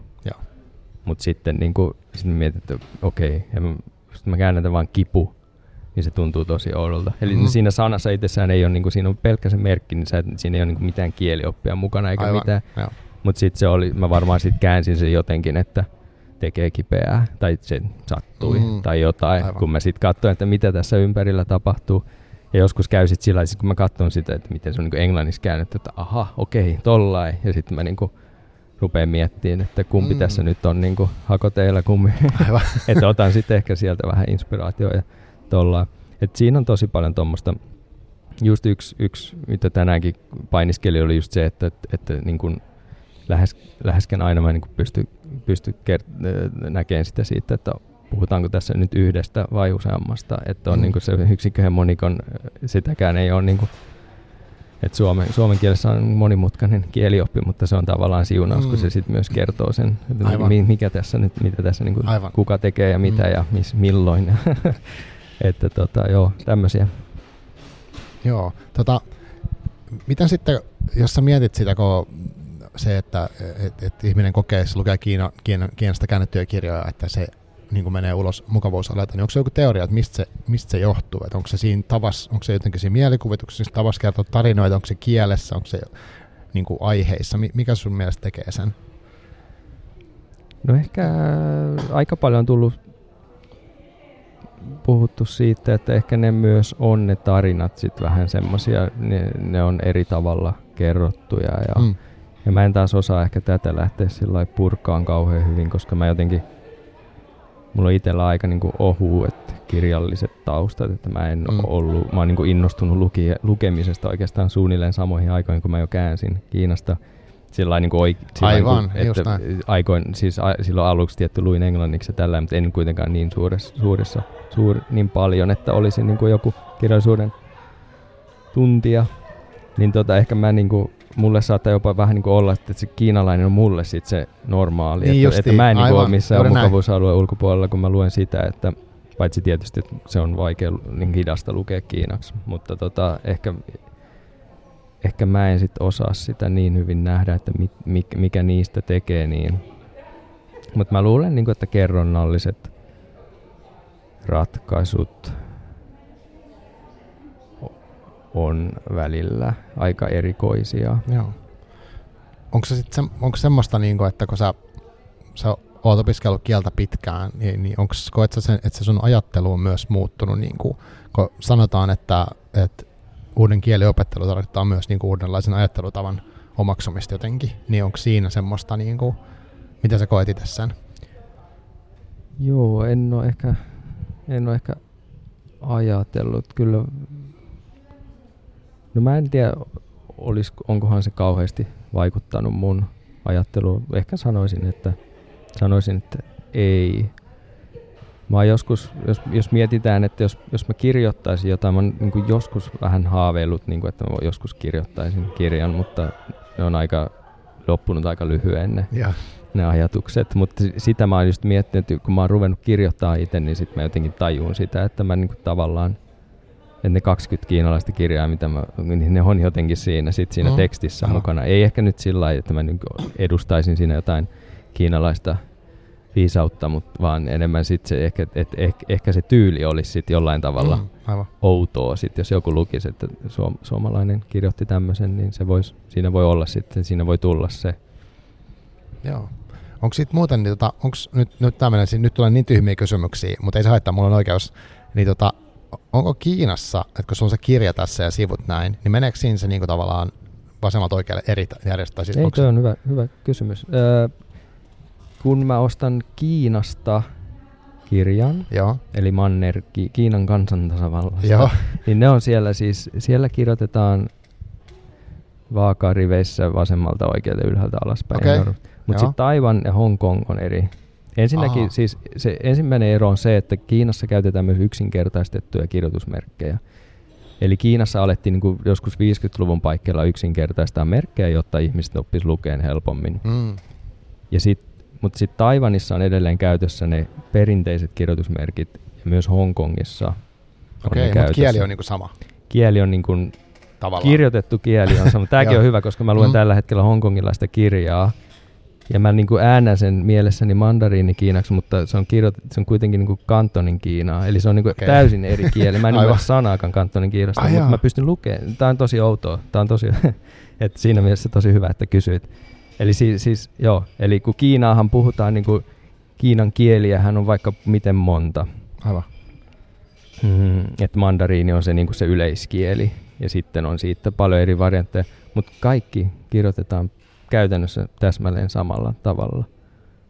Sen on okay. siis joskus, olikohan, mikäköhän keisari se oli, joka tämän niin kuin yhdisti, ja en tiedä miten se käytännössä tapahtui, mutta tota, aika uskomattomalta kuulostava juttu, mutta niin se vaan menee sitten, että mä niin kuin, tosiaan niin, joo, luen sitten niin hongkongilaista kirjallisuutta tällä hetkellä, ja ääntä, niin kuin äännän sen sitten niin eri kielellä Just mielessä, niin kuin millä se on kirjoitettu. Uh. Et siinä tulee sitten, jon, että jotain kirjoitusmerkkejä on semmoisia, että Hongkongissa on semmoisia, mitä ei sitten mm. ole mannerkinnassa tällä, mutta, mutta kyllä mä niin kuin ymmärrän sen ihan täysin, kun mä luen sitä. Mutta sitten Hongkongissa ja Taiwanissa oli vielä se, että siellä sitten niin kirjat niin kuin aletaan lukea sieltä lopusta niin kuin meidän näkökulmasta katsottuna mm. ja on niin kuin ylhäältä alaspäin ja oikealta vasemmalle. Joo. Ja mä, siitä on pari vuotta nyt, kun mä ensimmäistä kertaa luin, luin tämmöisen äh, perinteisellä kirjoitusmerkeillä kirjoitetun kirjan. Ja se oli se vaati totuttelua. Mulla meni, rivi, oli tosi vaikea siirtyä riviltä seuraavalle Aivan. ja muutenkin mm-hmm. keskittyä siihen. Mutta nyt se on sitten alkanut luonnistuun. Mä siis hakeuduin näiden perinteisten kiinalaisten merkkien pariin sen takia, että mä alkoi kiinnostaa taivanilainen kirjallisuus enemmän – ja sitten Kiinasta oli jotenkin tosi vaikea yhtäkkiä. Mä oon ennen tilannut, siellä pystynyt tilaamaan sieltä kirjaa, mutta mm. enää mä en ole pystynyt. Enkä ole päässyt käymäänkään siellä aikoihin. niin mä rupesin tilaan Taivanista ja sit siellä ne on kaikki sitten julkaistu näillä perinteisillä. Mutta siinä mm. oli se etu sitten se, että kun mä jouduin opettelemaan, opettelemaan nämä merkit, niin mulle tavallaan sitten vihdoinkin aukes tämä Kiinan kielisen kirjallisuuden koko kenttä ihan täysin. Nyt mä pystyn niin lukemaan ihan mitä vaan. Aivan. Ja Taivanista voi myös ostaa kiinalaisia kirjoja, jotka on Kiinassa kielletty, mutta ah. julkaistu Taivanissa. Tämä on myös mielenkiintoista. On. Eli mä pystyn sitten näitä ei niin mm. hyvällä katsottuja kirjoja Aivan. tilaan, tilaan Taivanista niin paljon kuin mä haluan ja lukeen ja kääntää niitä. Aivan. Onko sitten Japani niinku ihan eri kieleltä ja merkeiltä? No on se, mä itse asiassa tiedän, tiedän tosi hävettävän vähän Japanista, mutta kyllä, kyllä sielläkin siis mutta eikö heillä kuitenkin se menee sitten oikealta vasemmalle? Vai menee? Mun mielestä sekin menee ylhäältä alaspäin. Et, äh, mulla on yksi okay. japanilainen perhetuttava, se aina kat- mm. kattelee mun kirjoja ja sanoo, että hei mä pystyn lukemaan tämän Aivan. nimen, että ne niinku käyttää niitä, mutta mä en, mä en ole asiantuntija tässä, eli Joo. Niin, mun mielestä niillä on myös e- useampi kuin yksi se systeemi Aivan. jotain, mutta en tosiaan pysty kommentoimaan. Joo. Ja Korea on myös mulle vähän mysteeri, että sielläkin on joten, jos jollain tasolla niin kuin olemassa ne perinteiset kiinalaiset merkit, Joo. mutta kyllähän Korea, sen näyt, ei se niin kuin, kun ne kirjoittaa, niin ei se kyllä ole. Okei. Okay. Mutta oli se mieleen siitä, kun mä, uh, tuo järjestysasia niin kuin yle, yleisesti kiinnosti, mutta sitten mulla oli joskus, mikä mua harmittaa hirveästi, mulla oli semmoinen, olisikohan japanilaisesta alkuperää, niin tota, semmoinen sarjakuva kuin Panorama of Hell. Uh, se oli kuitenkin englanniksi käännetty, mutta siinä oli ne, se sarjakuva eteni niin kuin lopusta alkuun, niin kuin su- tälle eurooppalaisittain. Ja se oli tosi erikoinen kokemus lukea. Ja tuli vaan mieleen siinä, että onko tässä jotain tällaisia, mutta Mm-hmm. mut siitä, no joo, mutta se on tosi hyvä sarjakuva, kannattaa lukea, jos on ja äh, mahdollisuus. Ja, joo, toi Mä on mietin, tosi että- hämmentävää, että on noin monta erilaista tapaa niin. tavallaan. Ja eikö japanilaista mangaa varmaan on julkaistu myös suomeksi sillä, että sitä Taitaa sitten, olla että siinä on joku joo. selitys ja sitten sitä luetaan niin Kyllä, lopusta just alkuun. tälleen muistutus, että tämä Mm. menee täältä. Kirjaimet Joo. ei ehkä mene ylhäältä. Ei me. Joo, aivan, aivan. Tota, toi kielletty kirjallisuusjuttu oli kiinnostava. Mä mietinkin sitä, että, että tota, kun se yksi mielikuva, mikä Kiinasta tulee, on se, että siellä on niinku tämmöistä valtiollista sensuuria, Joo. ää, niin minkä tyyppisiä kirjoja on kielletty, mitä Taiwanista saa? Tota, toi on tosi hyvä, koska mulla just, just, just taannoin juttelin yhdelle, tapasin yhden uuden tuttavuuden ja sanoin sille, että käännän kiinalaista kirjallisuutta, että sitten se oli sillä, että ai se käännät jotain propagandaa. Niin, niin, joo, joo. niin tällä tasolla on se Mm. yleensä se ehkä, se ehkä se mielikuva. Mutta kyllä kiinalaiset, se on vähän semmoinen, sit, sitä ei ole niinku missään määritelty sitä, että mistä saa kirjoittaa ja mistä ei. Mm-hmm. Ja mun mielestä se on nyt, siinä oli niinku vähän semmoinen kuin vapaampi ajanjakso jossain vaiheessa, kunnes sitten Xi Jinping tuli valtaan. Ja mun mielestä Xi Jinping, oliko se joskus 2014, se on niinku pitänyt kulttuuriväelle tämmöisen puheen, että kaiken taiteen ja kulttuurin pitää olla niin kuin, niin kuin aurinko, että se niin kuin Mm. tuo valoa meidän elämään ja lämpöä ja tällä. Eli Niin, käytännössä se, että mi- mistään negatiivisesta ei saa, ei saa kirjoittaa, mutta se on sitten, että kukaan kirjailija ei sitten lopuksi tiedä, että mitä se tarkoittaa. Tai, tai ehkä ne tietää, että okei, että no Mao Zedongia nyt luultavasti ei saa kritisoida, että se todennäköisesti sellaista kirjaa, tai yle, ylipäätään niin kuin Kiinan nykyjohtoakaan Mm, tietenkään, aivan, mutta siis niin, niin. mun mielestä Mao on myös edelleen, että vaikka kulttuurivallankumouksen aika hirveitäkin asioita on kyllä käsitelty kiinankielisessä kirjallisuudessa sillä, että ne on myös Niin. saatu Siis julkaista. kolmen kappaleen probleemaskin ole sitä? On. Niin just. Sitä on jonkin verran sensuroitu Kiinassa, Ah, okei. ah, mutta ei nyt kuitenkaan ihan niin, niin kuin paljon, kuin, ettei sitä nyt ole kielletty sen takia. Mutta jos, jos, jos niin kun sit lähtisi lähestyyn kulttuurivallankumousta niin kuin Mao Zedongin virheiden kautta, niin se voisi olla sitten semmoinen, että okei, Aivan. että ei, että älä, älä nyt ainakaan niin kuin sano suoraan. Niin just. Öö, mä en ole itse asiassa edes kauheasti lukenut niitä mm, kiellettyjä kirjoja. Ensinnäkin, koska mä niinku, siitä on niin vähän aikaa, kun mä niinku, ens, o, niinku, rupesin lukemaan niitä perinteisiä merkkejä, pystyy niinku hankkimaan niitä jonkin verran Mm. hankkinut, en ole ehtinyt lukea. Mutta tota, onhan siis nyt esimerkiksi Tiananmenin Briteissä asuu tämmöinen kirjailija kuin Ma Chien, joka on kirjoittanut paljon Mm. just niin kuin, siis lähtenyt Kiinasta ja sitten kirjoittanut paljon, niin se, silloin yksi kirja, niin kuin, joka on englanniksi Beijing Coma, niin se kertoo just 1989 Tiananmenin aukion tapahtumista. Aivan. Niin Toi on ihan eh- ehdottomasti semmoinen, että ja sitten mä suomensin YHLta ton äh, tämmöisen esseekokoelman Kiina kymmenellä sanalla, niin sitäkään ei ole koskaan julkaistu Kiinassa. Ja mä luulen, että se johtuu siitä, että siinä vähän puhutaan myös niistä Tiananmenin tapahtumista. Mm, niin just. Eli, eli se on tosi semmoinen herkkä aihe. Mutta sitten sit mä suomensin, kun tuli korona, niin Wuhanissa oli tämä tämmöinen Fang Fang-niminen kirjailija, joka kirjoitti koronapäiväkirjaa siellä Aa, niin kuin netissä. Joo. Se kirjoitti sitä nettiin, sosiaalisen mediaan, ja sitten yleensä niin kuin pyyhkästiin pois sieltä. Mutta sitten niin kuin ihmiset otti, niin kuin miljoona lukijaa otti Niin, kuvakaappauksen kai. niistä, ne, Mm. niin kuin, niitä ei sitä niin kuin pystynyt pysäyttämään, mutta se, se kirja, tota, sitä ei tietenkään niin kuin julkaistu painettuna kirjana koskaan Kiinassa. Ja sitten se tota, Michael Berry-niminen kääntäjä, joka käänsi sen englanniksi, niin se, löytyi, se joutui niin kuin ihan hirveän tämmöisen niin kuin trolli mustamaalauskampanjan somessa, Joo, kohti kiinalaisessa aivan. somessa, Mm. että se niin kuin, ja sitten Kiina on per, käytännössä niin kuin tuhonnut tämän kirjailijan uran, että sillä ei ole enää niin kuin mitään asiaa mihinkään. Että kukaan ei voi julkaista sen kirjoja ja tehdä sen kanssa yhteistyötä. Aivan. Eli se on niin kuin ihan... Tämä oli tämmöinen niin vakavampi keissi, että se niin kuin arvosteli niin paljon viranomaisia, että se oli sillä, että parempi, että Mm. poistetaan, että parempi, että pidät, pysyt piilossa. Ei se, sitä, sekä mihinkään vankilaan joutunut eikä mitään. Olisi ehkä voinut joutua, jos olisi niin kuin jatkanut. Mm. Ja niin kuin mun mielestä siellä on jotain ihmisiä kuitenkin vangittu myös kor- koronaa noiden kirjoittelun takia. Aivan. Mutta sitten yksi esimerkki on tämä muistelmat, mikä julkaistaan nyt syyskuussa, niin Shen Yang-niminen 86 syntynyt nainen kirjoitti sen kirjan ja se on sille ainakin viisi vuotta niin kun yrittänyt saada sitä Kiinassa julkaistua, mutta se ei ole saanut sitä julkaistua. Eli sekin on niin tämmöinen se on niin arka aihe.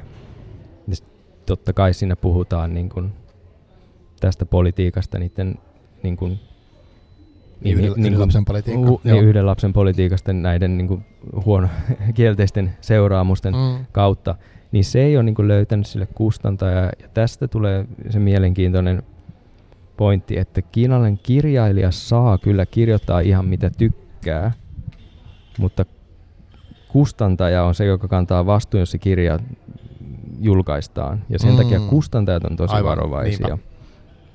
Niin tämä on tämmöinen esimerkki sit siitä, että sitten tämä kirja käännettiin, se, hän löysi sille niin englannin, englannin, brittiläisen kääntäjän ja se julkaistiin englanniksi ja sit, sitä voi olla, että sitä ei sitten, ehkä se julkaistaan sitten Taivanissa. Mutta luultavasti ei julkaista Kiinassa, koska se käsittelee yhden lapsen politiikkaa. Niin just. Tämä on mielenkiintoista. Onko Kiinassa muuten niinku, niinku jonkinlainen kirjastolaitos? Onks, miten se toimii? Ihan varmasti on, en ole koskaan tutustunut. Kyllä mä luulen, että kyllä mä luulen, että on. Tuosta tuli mieleen se, että niin kuin kirjakaupat on melkein kirjastolaitos Kiinassa, koska Kiinassa on tosi yleistä se, että mm. jos on kirjakauppa, niin ihmiset vaan lukee siellä kirjoja. Aivan, niin, niin. Se nojailee hyllyinä, lukee niin. ne kirjat on ihan sellaisia mm. kuluneita. Aivan. että se on ihan hauska sillä, että ei tapahtuisi ehkä Suomessa. Mm. Joskus näkee akateemisessa myös kiinalaisia, jotka lukee siellä kirjoja. niin. että ne niinku luulee, että täälläkin sitten voi. Aivan. Mutta se on aika semmoista, että jos sä haluat mm. lukea jonkun kirjan, niin sulla ei ra- rahaa siihen, että sä voit lukea sen siellä kirjakaupassa. Joo. Miten sun, sun näkökulmasta niinku kirja semmoinen, kun Suomessa tosi paljon puhutaan siitä, että kukaan enää lue kirjoja ja kirjallisuus on niin kuollutta ja kaikkea tämmöistä ja nuoret ei osaa lukea mitä kaikkea, niin miten, mitä sä näet sun näkökulmasta niin Kiinassa, että on, siellä, luetaanko siellä kirjoja yleensäkään ja keskustellaanko niistä somessa, onko siellä se Weibo ja WeChat ja mitä Joo, siellä mulla, käytetään? Mullakin on toi Kiinan some vähän, ensinnäkin siis kun mä en ole asunut siellä 2014 vuoden jälkeen, Aivan, se on vähän on niin kuin ehkä noussut, enimmäkseen, noussut enemmän niin kuin sen jälkeen, vaikka oli se jo silloinkin. Niin mä oon vähän niin kuin pihalla, pihalla siitä. T- mutta tota, ei mulla ainakaan ole semmoista mielikuvaa, että kiinalaiset nyt olisi mitenkään erityisen lukevaa kansaa. Että yleensä mm. kun mä niin kuin tapaan kiinalaisia, mä sanon, että mä oon kääntänyt kirjoja ja sitten on sillä, että mitä sä oot kääntänyt, ja sanon, niin ne on sillä, että never heard. Että, Aivan. että toisaalta toi voi kieliä siitäkin, että kiinalaiset lukee eri kirjailijoita, mitä me mm. sitten kuitenkin halutaan lännessä, lännessä mm. lukea, että ja jos, jos, jos lukisin jotain uusinta hittikirjaa, niin, niin tota, ehkä ne olisi sillä, että joo. Mutta Liu Cixin on nyt semmoinen, sekin, sekin mun mielestä se ei ollut mikään kauhean iso. Sitä kutsutaan, sen Kiinan kielen lempinimi on iso Liu, koska se on niin, koska se on niin iso nimi. Joo.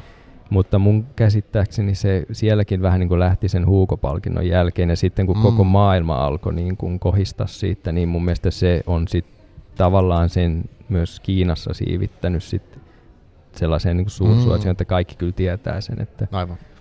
Yleensä... Vähän samalla kuin Suomessakin, jos joku, joku meidän vaikka muusikko saa maailmalla tunnustus, niin sitten siitä tulee yes, torille, että nyt on kova juttu. Niin, no eihän, niin, jo mietin siis just jotain, siis vaikka Aki Kaurismäki, niin mm. mä en tunne yhtään ihmistä aika oikeasti tykkää Aki Kaurismäkin leffoista, mutta siis, siis mä tykkään hirveästi. joo, mutta joo. Tota, Aivan. Jotenkin niin kuin, että sitten kuitenkin kun Ranska ihan läpällään, jokaisen elokuvainen mm. maailmalla menee, niin jotenkin sitä sitten ehkä itsekin. Niin, se on niin kuin meidän Aki. Yes. Niin. Joo. Kyllä. Ö, sanoit vielä noista, tota, että sä mm, ehkä et valikoi just niitä, mitkä on Kiinassa vaikka hittikirjoja, niin mitkä, minkä tyyppiset kirjat siellä on niin hittikirja? Onko se, eroako se sun mielestä niin siinä, mitä täällä on? Et meillä on? Jos mä mietin, mikä on hittikirjoja, dek, jotkut dekkarit, tämän tyyppiset, mutta tai sitten jotkut tämmöiset niin kestosuosikin kirjailijat, kenet vain luetaan kaikki, mitä ne kirjat lukee, tai siis kirjoittaa, mutta minkä, onko siellä, niin kuin, mitä sä näet ne ilmiöt siellä?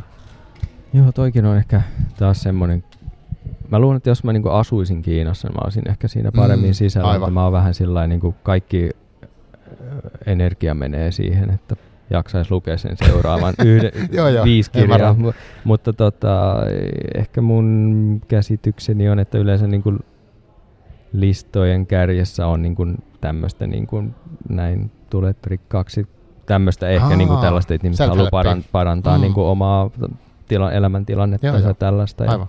että mä luulen, että tommoset niin kuin menestyneiden ihmisten elämäkerrat ja tämmöiset on tosi. Mutta fiktion puolella mä en kyllä osaa kom- kommentoida, että, Joo. että mikä siellä sitten.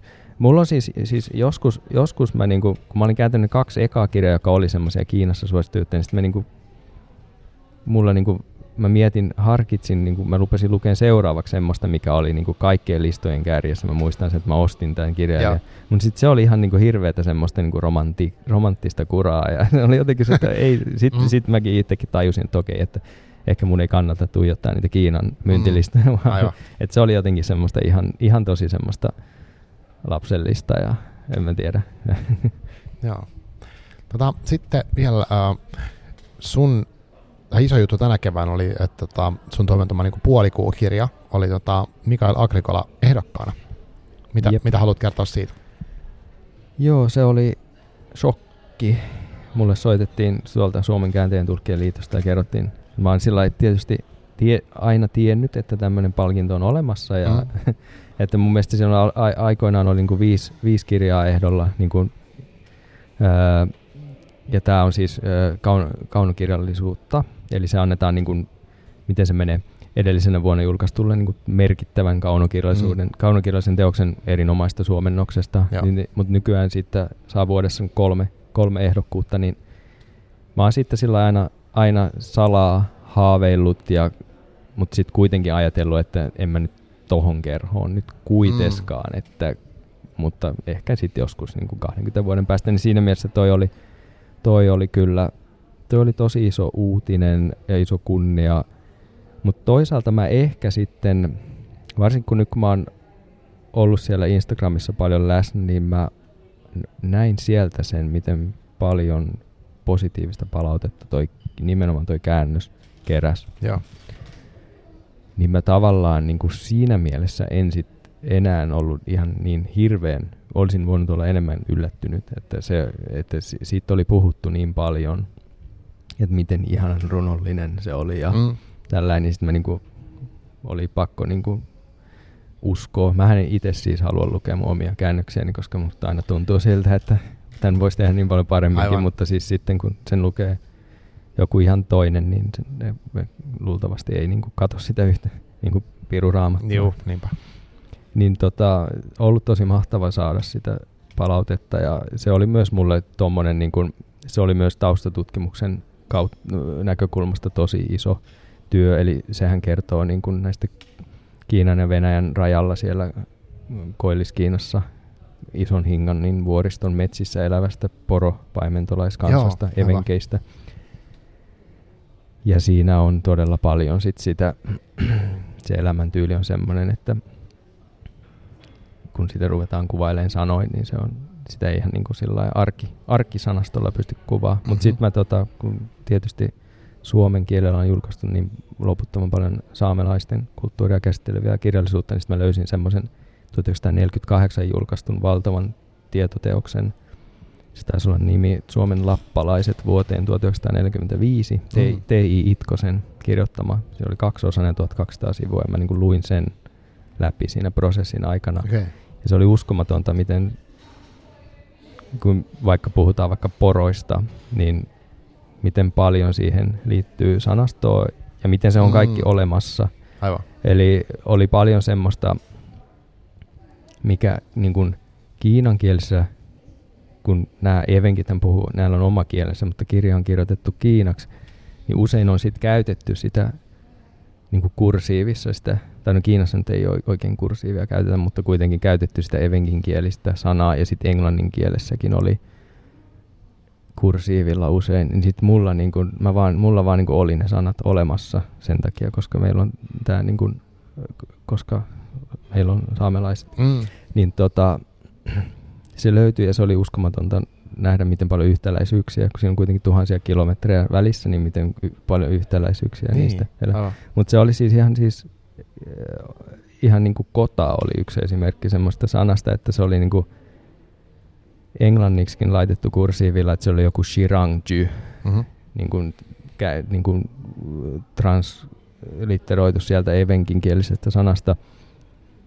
Niin sitten mä mietin, että jos mä käytän joka kerta, kun puhutaan, että hän meni kotaansa, että hän meni Shirang Junsa, niin, niin, niin sitten mä niinku, että okei, mä käytän nyt, aina kun mulla on suomenkielinen sana, ja niin, niin mä käytän, käytän sitä, ja se oli tosi mahtavaa jotenkin, miten mä, mä koen sen häiritseväksi, jos sivulla on vaikka 20 kursivoitua vieraskielistä mm, sanaa koko joo, ajan, joo. ja ei sitä oikein, niin se oli tosi, to, se oli niinku, tämä on niinku yksi asia, mistä mä nautin mun työssäni tosi paljon, on just se, että mä pystyn niinku, kun mä suomennan, suomen tässä päädyin johonkin maailmaan, niin mä samalla menen siihen maailmaan suomenkielisen suomen kielellä kirjoitetun tietokirjallisuuden kautta. Aivan. Eli Liu Sinin kanssa oli myös se, että mä luin niin kuin parikymmentä niin kuin tähtitiedettä ja Aivan, se on tosi ja sieltä mä niin kuin sain sen ihan kaiken. Aivan. Mä niin kuin opin tajua ne konseptit, tai sain sen, niin, mutta sain myös sen terminologian ja pystyn niin kuin esittämään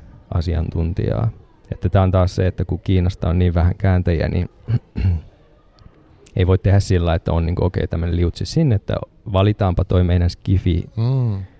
koska ei, ei ole niin kuin, mä luulen, että jos on taas joku englanninkielinen hyvä skifisarja, niin sit siihen todennäköisesti sit on sillä, että vähintään tusina niin kuin osaavaa tyyppejä, jotka niin, niin kuin aivan. tietää. Että, mutta Kiinassa on se, että Kiina, Kiina kääntää luultavasti ja muista harvinaista kielistä tietysti myös niin joutuu sitten niin kuin ehkä olemaan enemmän semmoinen kameleontti, että sä joudut mm. sukeltaa eri maailmoihin. Eli mäkin niin kuin tuolta niin kuin Liutsisinin kosmisista visioista sitten tonne jonnekin niin, vuorien metsiin, niin kuin missä ei ole edes sähköä ja Kyllä.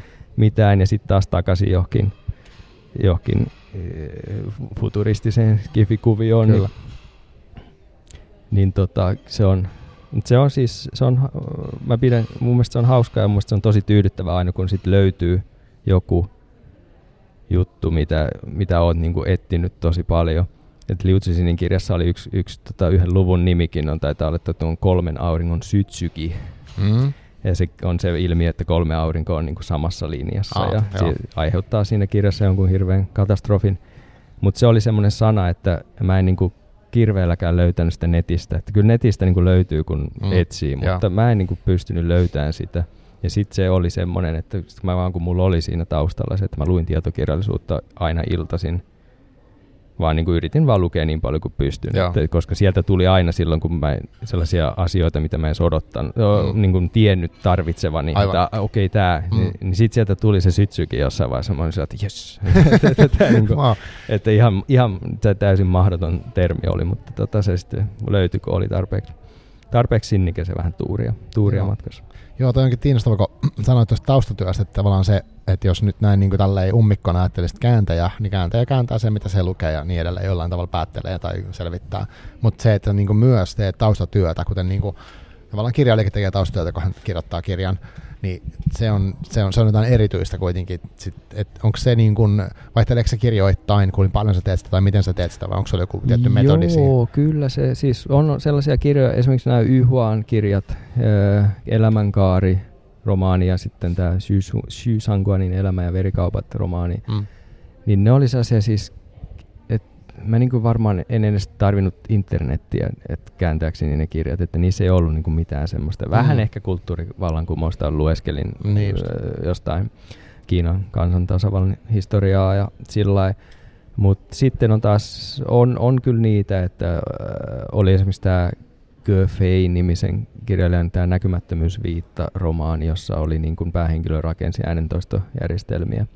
Se oli sen tosi tosi hienoja mm. järjestelmiä Aivan. ja se puhui niistä ja ajatteli niitä ja sillä niin sit, sit se oli taas sit semmoinen esimerkiksi siitä, että okei nyt mun pitää kyllä löytää, löytää opuksia ja, ja siihen myös itse asiassa pyydettiin yhtä asiantuntijaa myös vilkaiseen jotain kohtia. Joo. Mun käsittääkseni se on kääntäjillä ja varmaan kirjailijoillakin, kun mä en ole opiskellut kääntämistä ja mä en sillä tunne hirveästi muita suomentajia, niin mä en ihan tiedä niistä arkityön käytännöistä, mutta ilmeisesti se on aika yleistä, että tyyliin soitetaan asiantuntijalle ja kysytään, mutta niin mä en, mulla on tosi korkea kynnys tuohon, että, mä sitten mieluummin otan tuon lautalla Helsinkiin ja haen kirjastosta tietokirjallisuutta ja sitten luen niitä.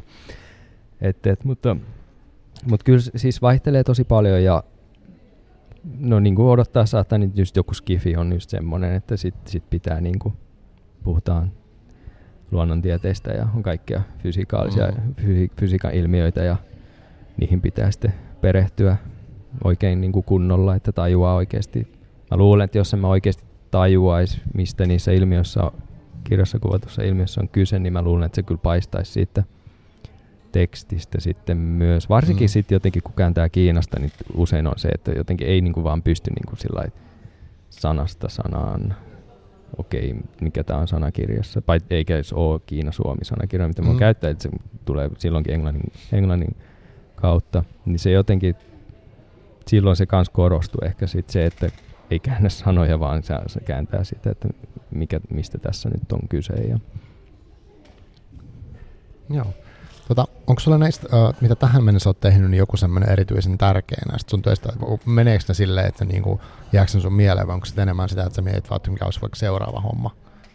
No musta tuntuu, että aina jotenkin se, kun mä puhuin siitä, että miten innostavaa se on, kun löytyy, niin kun, löytyy kirja ja löytyy mm. sille kustantaja, niin tavallaan sen takia se, just se nyt käsillä oleva kirja on aina se, että vitsi, tämä on siisti ja ei Aivan. malta odottaa, että mm. mitä, mitä siitä sitten sanotaan ja miten, miten lukijat ottaa sen vastaan. Mutta toi varmaan toi Liutsisinin muisto ja planeettamasta trilogia on, se on niinku semmoinen, että se oli niinku semmoinen niin ison luokan haaste. Ja sitten se, että se lopputulos toimi. Mm-hmm. Ja sitten se, että sitten tuli niin kuin oikeasti suosittu. Taitaa olla niin kuin ainut mun suomentamista kirjoista, mikä on niin kuin oikeasti niin kuin menestynyt, että mm. on niin kuin taloudellisesti kannattanut, kannattanut tehdä, että mun käsittääkseni myyntiluvut on loppujen lopuksi keskimäärin aika jäänyt niin kuin aika vaatimattomaksi.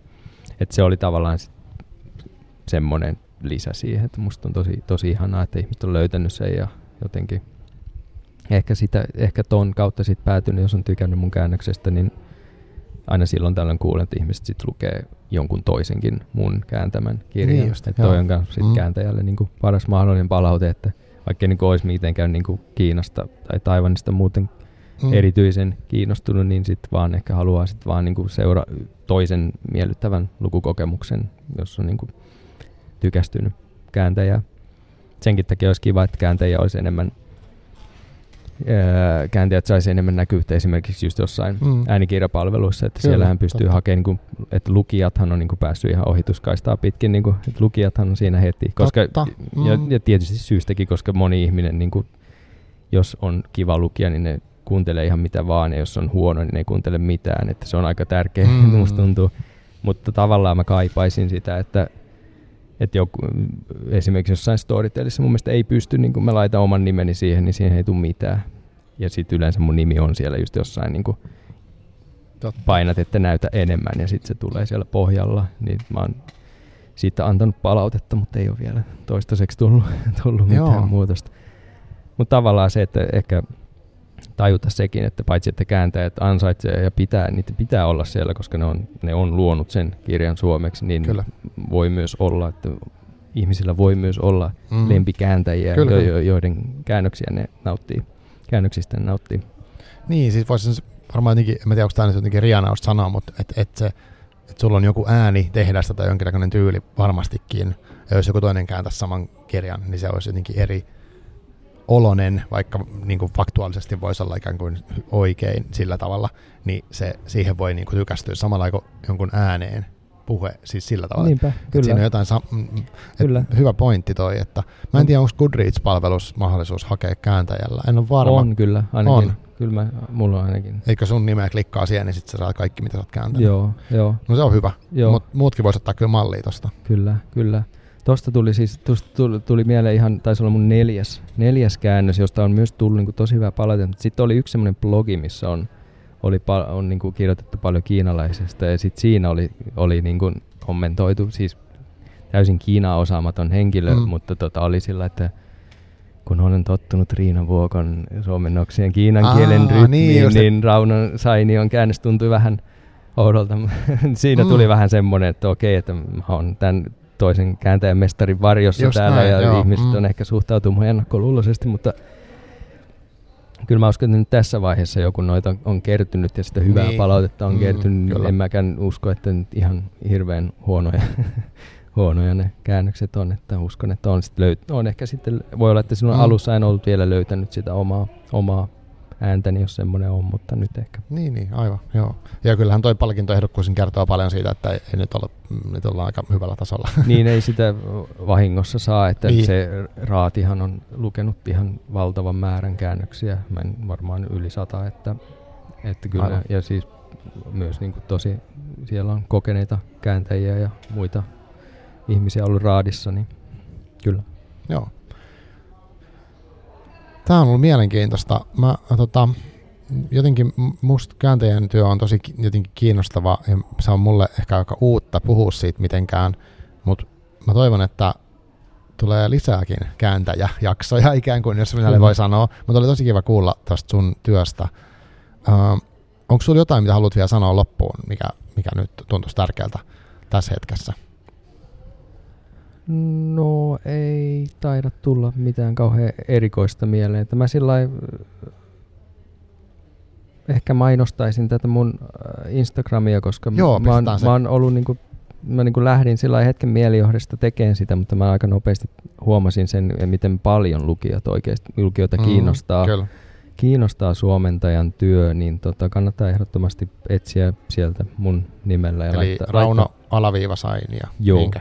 Juu, Joo. ja laittaa seurantaan, niin mä tosiaan niin kuin pyrin siellä, paitsi että mä kerron niin kuin omista tulevista ja menneistä käännöksistä, niin mä usein myös sitten niin kuin hyvässä ja pahassa niin kuin pyrin avaan sitä kääntäjän työn mm, arkea ja Joo. realiteetteja ja että puhun niin kuin just tästä innostuksesta ja mutta sitten myös niin kuin vaikeista asioista ja tällaisesta, että, että se on ollut niin kuin ilahduttava, ilahduttava se vastaanotto niin kuin kirja, kirjagramilta, kirjagrammaajilta, Mm, että Kyllä.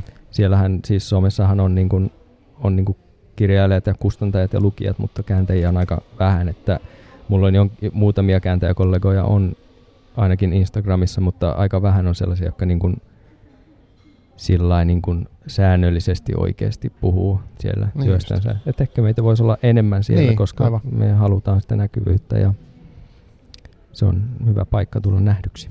Joo, ja koska mäkin eka kertaa laitoin sulle viestin, mä vastasin, tai siis laitoin, sä olit jakanut jonkun hauskan meemin, mikä liittyy Taivaniin ja Kiinan, tai oliko sä lukenut taivanilaiset kirjat, jotenkin se liittyy tähän sun käännöstyöhön kuitenkin, se oli Joo. semmoinen vitsinä, vitsi, ja sitten mä siitä jotenkin keksin, että hitto viekö, että mähän tässä on nyt, kun mä olin miettinyt, että mä haluaisin niinku keskustella jonkun kääntäjän kanssa, ja sitten tota, Uh, mistä mä löydän ni- niitä, tavallaan mistä mä löydän kääntäjiä. Joo. Niin sitten sit se vaan jotenkin osui mun silmiin sillä samalla Joo, viikolla muistan, sulla tuli saman tien Joo. podcast-kutsu. Että, eikö se oli se, se oli itse asiassa mun ensimmäinen viime, ehkä viimeiseksi jäänyt meemi, No niin, mutta mä kuitenkin, että, joo. että, oli, että minä, minä luettuani 120 sivua taivanilaista romaania. just se, Sitten joo. se semmoinen pi- piirroshahmo, millä oli tota silmät veresti. Kyllä, joo. joo, se oli tosi suosittu, että tuli tämäkin kutsu siitä. Niin Joo, mä siis sen takia mä, siitä, mä heitin heti, että olisiko se kiinnostus Jutalle ja kiitos, että tulit. Tämä oli tosi kiinnostavaa. Kiitos, oli mahtavaa tulla. Joo.